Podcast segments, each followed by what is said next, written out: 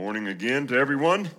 If you will, turn your Bibles to Hebrews chapter 11. I think this is our third Sunday to be in Hebrews chapter 11. Who knows how many more it'll take to walk through this hall of faith? My wife said, Rodney, you don't have to preach every person, about every person in there, but um, so far, so good. Uh, lots of lots of good stuff going on in Hebrews chapter 11. Last Sunday, we were finishing up with uh, Enoch. It says that Enoch walked with God, and then he was no more, for God took him. And it says, but before he was taken, he, Enoch was one who was commended uh, as one who pleased God. And so then it says there in, in Hebrews chapter 11, verse 6, it says, And without faith it is impossible to please God. We know Enoch had faith because he pleased God.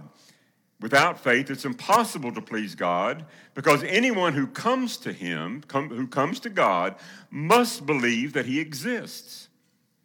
Nobody would come to God if they didn't think that he was actually there or if he existed. So you must believe that he exists and that he rewards those who earnestly seek him. Do I earnestly seek him? Do you earnestly seek him? Reminded of a passage in Jeremiah chapter 29. Many of you know this passage, or at least a verse here in, in uh, chapter 29. You've got it on your wall. Somebody has embroidered it for you, cross stitched it. We love this verse. And this verse is not written to us, this was written to the exiles who were returning uh, after 70 years in Babylon, but it is written for our encouragement. Jeremiah 29 and verse 11, it says, For I know the plans I have for you, declares the Lord, plans to prosper you, not to harm you, plans to give you hope and a future. We, we love that passage, don't we? I mean, it's, it's beautiful. We love the thought that, that God has a plan for us. God is not wanting to harm us, but He, but he has good things uh, in store for us in our future. Verse 12 Then you will call upon me and come and pray to me. And God says, I will listen to you. Look at verse 13. You will seek me and find me when you seek me with all of your heart. You will seek me and you will find me if you seek me with all of your heart. Some of you may know the name Albert Lemons. I consider Albert a, a friend of mine. I met him years ago at a, a uh, spiritual uh, gathering, a retreat that we were a part of. I have have learned from Albert. Uh, he is he's really uh, a prayer warrior. He's a true prayer warrior. He's written uh, several books about prayer. Um, but Albert's son, um, Albert has talked a lot about prayer and he's talked a lot about fasting um, in conjunction with that. His son uh, grew up under his uh, tutelage, obviously, and um, Albert was relating a story to us about his son who was fasting for 40 days. He actually fasted for 40 days. I don't know how many of you have uh, very much experience with fasting. I've never fasted for 40 days, I'll tell you that. I fasted for two, or th- I think three days at the most, and always in conjunction with prayer. Prayer about something, uh, focusing, heightening, uh, your, my awareness about the need for God and asking God to, to do something in my life or in the life of the church. But Albert's son, uh, under the care of his doctor, was fasting for 40 days. He said he went to his doctor at the end of the 40 days, and, and his doctor was, was encouraging him to, to, to stop the fast. He said, uh, I don't want you to, to do damage uh, to your body um, so I, am encouraging you to, to, to discontinue the fast at this time. Albert's son told his father, he said, Dad, he said, I don't, I don't want to stop. I don't want to stop fasting. And he says, Well, son, why? Why exactly?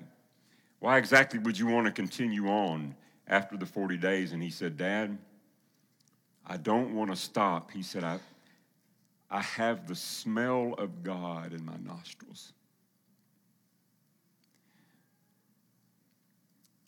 I have the smell of God in my nostrils. That's what he told his father after fasting for 40 days. The psalmist said this Oh God, you are my God. Earnestly I seek you. My soul thirsts for you in a dry and weary land where there is no water. Have you ever truly been thirsty? Have you ever truly been hungry? I've, I've, I've, never, I've never wanted really for anything. The, the times that I fasted and did without food is because I decided to do that, not because I had nothing to eat. But imagine you were a man in a dry and weary land where there was no water, and, and all you could think about was getting a drop of water. You needed water to sustain your life. You would die without it, and you would almost, you would do nearly anything for a drop of water. That's how the psalmist says, God, I seek you. I earnestly seek you. Like a man in a, in a desert, a dry and weary land where there is no water, my soul thirsts for you. That's the kind of faith that God is looking for. When nothing else can satisfy you, only God. Nothing else in this world holds any charm for you but God. Only God can satisfy you. When you seek God like that, He will reward you. Have you ever sought God like that? Well, let's take a look at Noah. Hebrews chapter 11. I appreciate the reading this morning. That came out of Genesis. Last Sunday, we looked at Abel. By faith, Abel, uh, faith meant giving his best to God. He brought a better offering, not because it was animal versus um, vegetation, but because he offered it in faith. Uh, by, by faith, Enoch, that meant walking with God. And it seems that the walk with God started at, with the birth of Methuselah. Maybe the birth of his first child had turned his heart to God. He said, I need help, I need answers, as many of us do when little children come along. But then at the age of 65, it says Enoch began to walk with God. And for the next 300 years, faith for him meant walking with God, every facet of his life. And now we see Noah. By faith, Noah was concerned about the salvation of his family. Now, you have to go back to Genesis chapter 6 and 7 to, to get the story. We're, we're not going to take time uh, to read all of that this morning, but you get this incredible story of how Noah receives the word of God and about the, the upcoming flood. And Noah responds in faith. He takes God at his word, despite all appearances um, to the contrary, that there would be a flood, Noah believes God. And God says, Noah, this is what I want you to do. And he tells him exactly what to do and how to build the ark. And for 120 years, God expresses his patience. I think all of my life growing up, I was told that it took Noah 120 years to build the ark. Is that what you've been told? It took Noah 120 years to build the ark. I think what, what he's saying is God, God said, and Joshua read it to us this morning. God says, I'm sorry that I even made man. The thoughts of man were just continually evil. Every thought of man was, was about doing evil and, and coming up with new ways to do evil. And God says, I, am sorry. The King James says I, that he repented that he even made man. And so he says, I'm not going to contend with man forever and he says, His days shall be 120. What God is saying, from the time that God uh, says that there's going to be a flood. From that time, it seems that there is a 120 year period when, when he's going to wipe it out. So, when you look at the birth of Noah's children and, and they're being married, somewhere between about 55 and 75 years is sort of the best guess of how long it took Noah uh, to build the ark. But God gave them 120 years. God was patient. Noah, the faithfulness of Noah as he preaches, and, and we don't know this from the Genesis account, but, but Peter tells us in 2 Peter chapter 2 that Noah was a preacher of righteousness. He was a preacher of righteousness, and that served not only to proclaim the way of salvation to his listeners, but it serves, according to Hebrews chapter 11, verse 7, to condemn the world. By faith, he condemned the world and he became heir of the righteousness that comes by faith. So every time Noah stood and proclaimed the judgment of God, he called into question their lifestyle. Now, the Genesis account, again, doesn't, doesn't tell us, but you have to imagine that if he was a preacher of righteousness, that for all of these years, Noah begins to build this boat, and people come to him and say, What are you, what are you doing, Noah? Well, I'm, I'm, building, I'm building this big ark. God, God told me to build it. Why did God to- tell you to build this? Well, because it's going to start raining and he's going to flood the whole earth. Noah, you've lost your mind. You're crazy. You can almost hear him down at the coffee shop. Do you see that big boat in his backyard? What is he doing? We are miles and miles away from the coast. We've never seen that amount of water here. And Noah says, No, I'm telling you. God has, said that he's going to flood the earth and if we will just get into the boat, we'll be saved. And you can get into the boat as well. Noah, you've lost it, man. You have lost your mind. But Noah says again, listen to me. It is appointed a man once to die, and after that, the judgment. But if you'll just get yourself into the boat, you too can be saved. Where would anybody, where would anybody come up with a story like that? Where could anybody invent a story as crazy as that?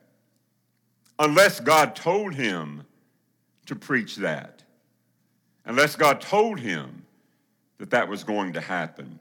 Noah, I want you to build an ark, take your family, get in the ark, and you'll be saved. And I want you to tell the people around you about the possibility of their salvation as well. You know, in some ways, that's, that's what I do here every Sunday morning.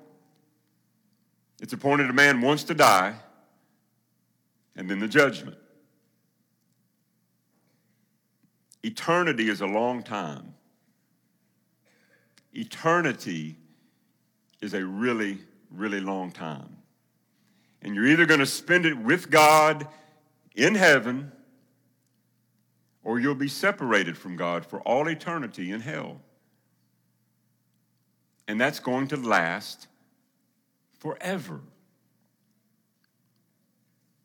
But God, but God who is rich in mercy. I just love hearing myself even say that. But God, who is rich in mercy, has, just like in the days of Noah, provided a way of escape.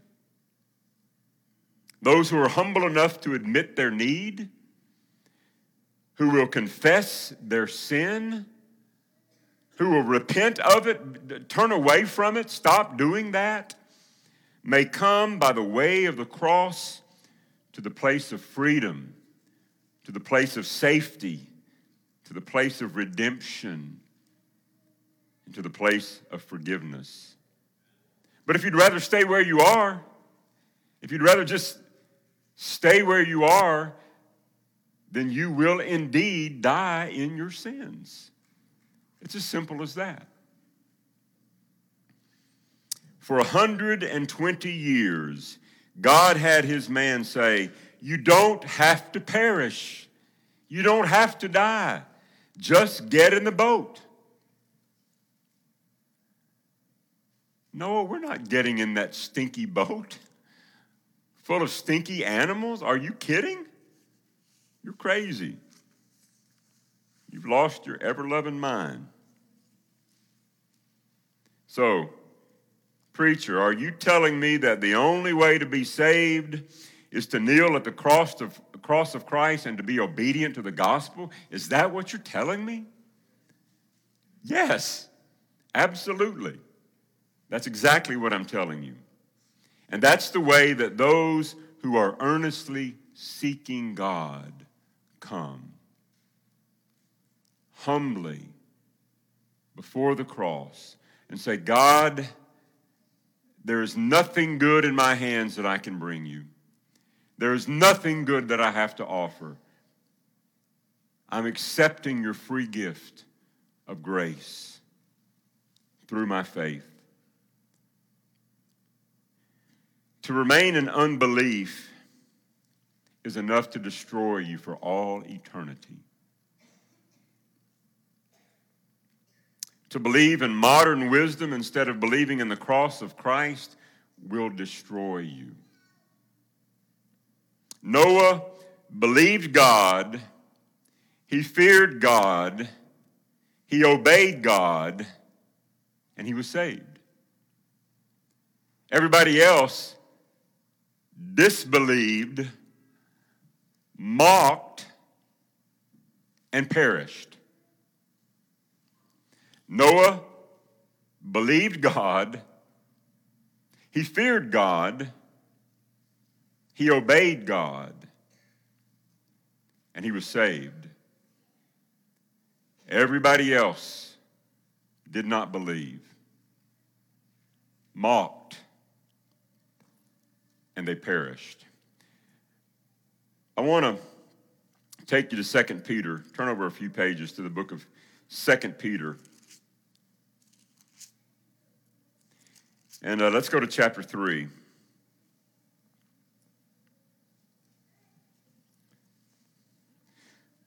Some of this stuff we don't, uh, we don't get from reading the Genesis account, but I love that Peter has uh, recorded this for us.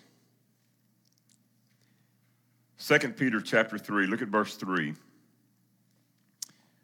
The word of the Lord. First of all, you must understand that in the last days, scoffers will come, scoffing and following their own evil desires. They will say, Where is this coming he promised? Ever since our fathers died, everything goes on as it has since the beginning of creation. You, you, you, keep talking, preacher, about this return of Jesus. You keep saying that the Son of Man is going to return and he's going to take uh, his church, his bride, to be home with him. But everything just keeps rocking along like it always has. Since the very beginning of time, since the very beginning of creation, nothing changes. Day after day after day, we go through the same things, and nothing has changed. But they deliberately forget what do they deliberately forget? They forget the flood. They forget what happened. That long ago, by God's word, the heavens existed and the earth was formed out of water and by water. By these waters also, the world of that time was deluged and destroyed. By the same word, the same word that, that caused all of that to happen, all of that calamity to come upon the people, for the, the, the waters, the flood to rise and, and to wipe away all of mankind, save Noah and his family. By the same word, the present heavens and earth are reserved for fire, being kept for the day of judgment and destruction of ungodly men. They deliberately forgot all about the flood. But listen to him. But do not forget this one thing, dear friends. Don't forget this. With the day, with the Lord, a day is like a thousand years, and a thousand years are like a day. How long did God give the people when, when He said there, there's a flood coming? There's a flood that's coming, but um, if you build this boat and you get into it, you'll be saved 120 years from the time God dropped the mic on them to the time that the flood came. 120 years. With the Lord, a day is like a thousand years, and a thousand years are like a day to God. Look at this. The Lord is not slow in keeping his promise. The Lord is not slow in keeping his promise, as some understand slowness. He is patient with you, not wanting anyone to perish, but everyone to come to repentance. Why didn't God just wipe the people out on, on day two or day three? You know, 120 years he gives them. You know, after a couple of months, he said, Look, uh, let's speed this boat thing up. Let's get this boat, you know, finished, and I'm just going to wipe him out. I'm tired of it. Why was God so slow, quote, slow in keeping that promise? Because God is patient. God is not wanting anyone to perish, but He wants everyone to come to repentance. And I've told you this before, but I, I so often pray, Lord Jesus, come quickly. I want the Lord to come now. Uh, don't, don't you just get tired of this earth sometimes? You get tired of you get tired of the diagnosis, you get tired of the chemo treatments, you get tired of losing people that you love, you get tired of little ones getting sick and dying. You just get so tired of this world and you say, Lord Jesus, come quickly. And the only reason, the only reason that I don't want him to return today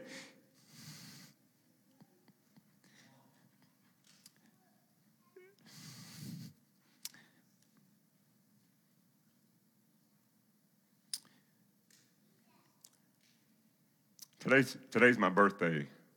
I don't know how many of you know that. Yeah. Please don't sing again to me. My Bible class sang happy birthday to me. There's only so many notes in the scale, and we used every one of them wrongly. Paul and I are going to get in the car and we're going to drive to Nashville to see my sister. Her birthday was four days ago.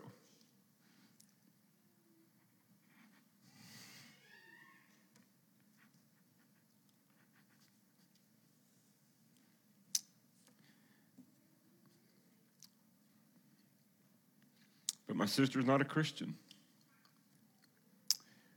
She's never given her life to the Lord. And I want her to know the forgiveness that is found only in Jesus. I want her to know that.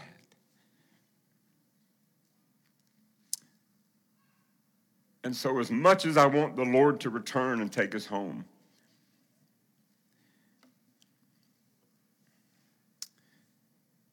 I'm so grateful that He is patient, not wanting anyone to perish.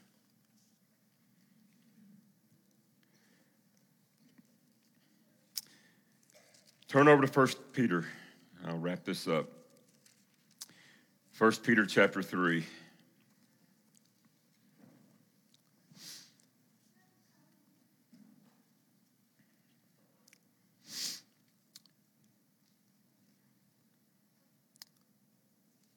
1 Peter 3, let's go to verse 13.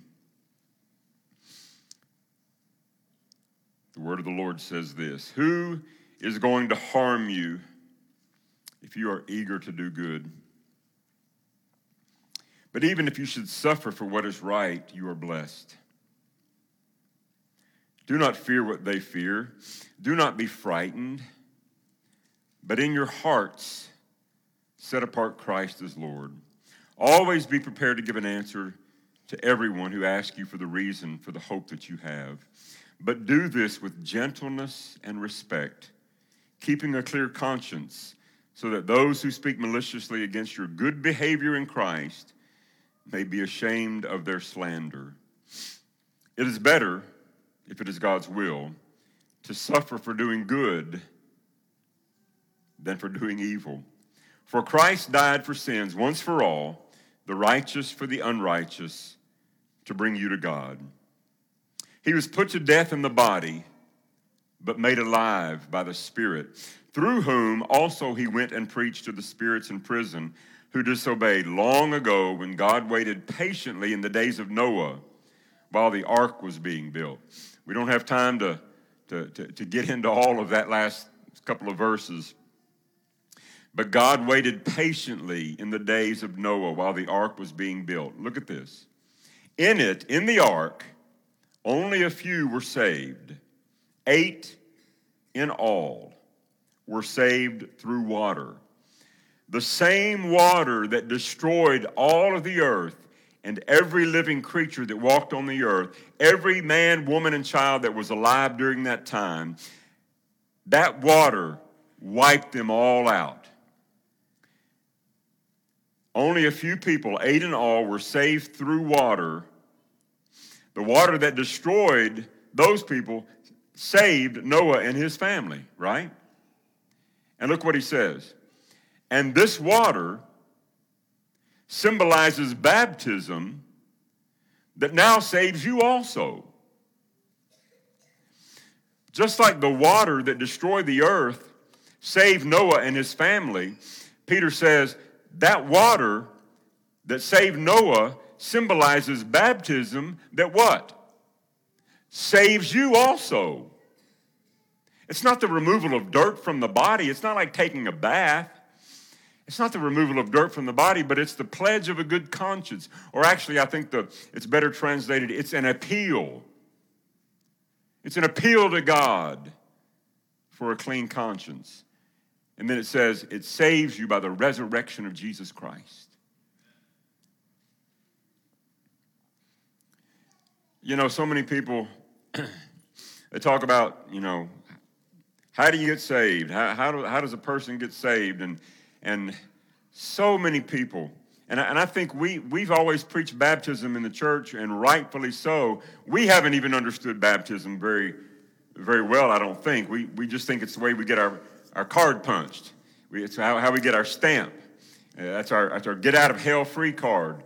And we just get dunked and we're going to go to heaven. And then and we may or may not be transformed in the, into the image of Jesus, but we got our card punched. That's not what baptism is. Baptism is a death and a burial where the old man, the old woman dies. The body of sin is done away with so that we can be resurrected to walk in newness of life. And I get so tired of hearing people say, well, if you just say this prayer uh, and invite Jesus into your heart, you will be saved. That teaching is going to damn millions of people to hell because they erroneously believe that by saying a prayer and inviting Jesus into their heart, they were saved.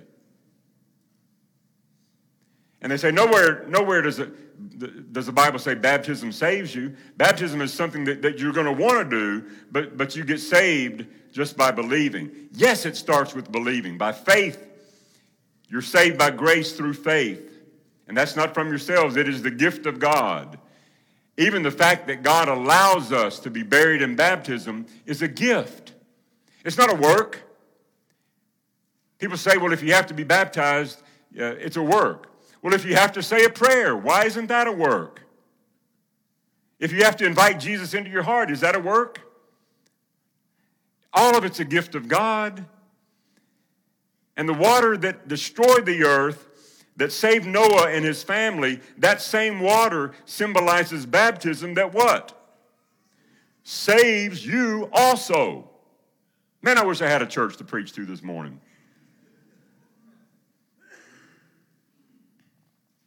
I, I didn't think this was a going to be a sermon about baptism, but that's what it's turned into. Listen, don't be ashamed of what the Bible says. Say what the Bible says. Let it speak if you just jump in that water, is that going to save you? Not without faith. You've got to have faith. But it's the grace of God that allows you to even come into his presence and, and to ask for that forgiveness and to put him on in baptism. That, in and of itself, is the grace of God. Noah's impact on his community had something to do with his preaching. I know it did, but the greater impact that Noah had had to do with his obedience. People around us definitely need to hear the word of God. They need to hear the word of the Lord, but they need to see our obedience to that word and how we live our lives. They know that you're not supposed to steal. They know you're not supposed to kill. They know you're not supposed to commit adultery or covet your neighbor's wife or they know all of that. They're looking at us to see do we believe that and are we living it? It speaks volumes to the world around us. When we show up 30 minutes late for work and we leave an hour early. Oh, and you're a Christian? And you're trying to do the bare minimum, skate by and let somebody else do your work for you?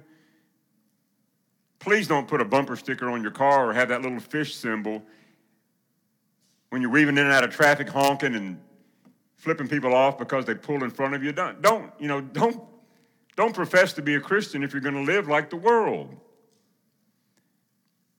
And I'm preaching to me. I'm preaching to me. Our Christian obedience is maybe the most impactful factor in seeing unbelieving men and women become faithful followers of Jesus Christ. Yes, we need to, we need to teach people, but if we're not living the life in front of them, can you imagine day after day, Noah goes out to, to build on his boat to pick up where he left off the day before? And year after year drags on, and people are looking at him like, what, what is wrong with you? Just if you'll get in the boat, you can be saved. Man, you've lost your mind. Day after day after day after year after year after year, Noah was obedient. Noah had nothing to go on but the word of God and the promise of God. But he believed and he lived his life accordingly. That's called faith. That's called faith. When that's all you have to go on is the word of God and his promise, and yet you live your life accordingly. Maybe there's someone here this morning that needs to put Jesus Christ on in baptism. I'm going to tell you, I do not know the exact moment of salvation. I, I, don't know. Is it, is it when you believe and you have the faith to, to obey God and, and boom, you're saved? I don't know. When I was a kid, I was taught that it's when you, it's when you came up out of the water. The moment you came up out of the water, that's when you were saved. Is that the exact moment of salvation? I don't know. But I know that that water symbolizes baptism that now saves you also. So if you need to put the Lord on in baptism, why are you waiting? You say, Rodney, I'm not ready to make a decision. You've already made a decision.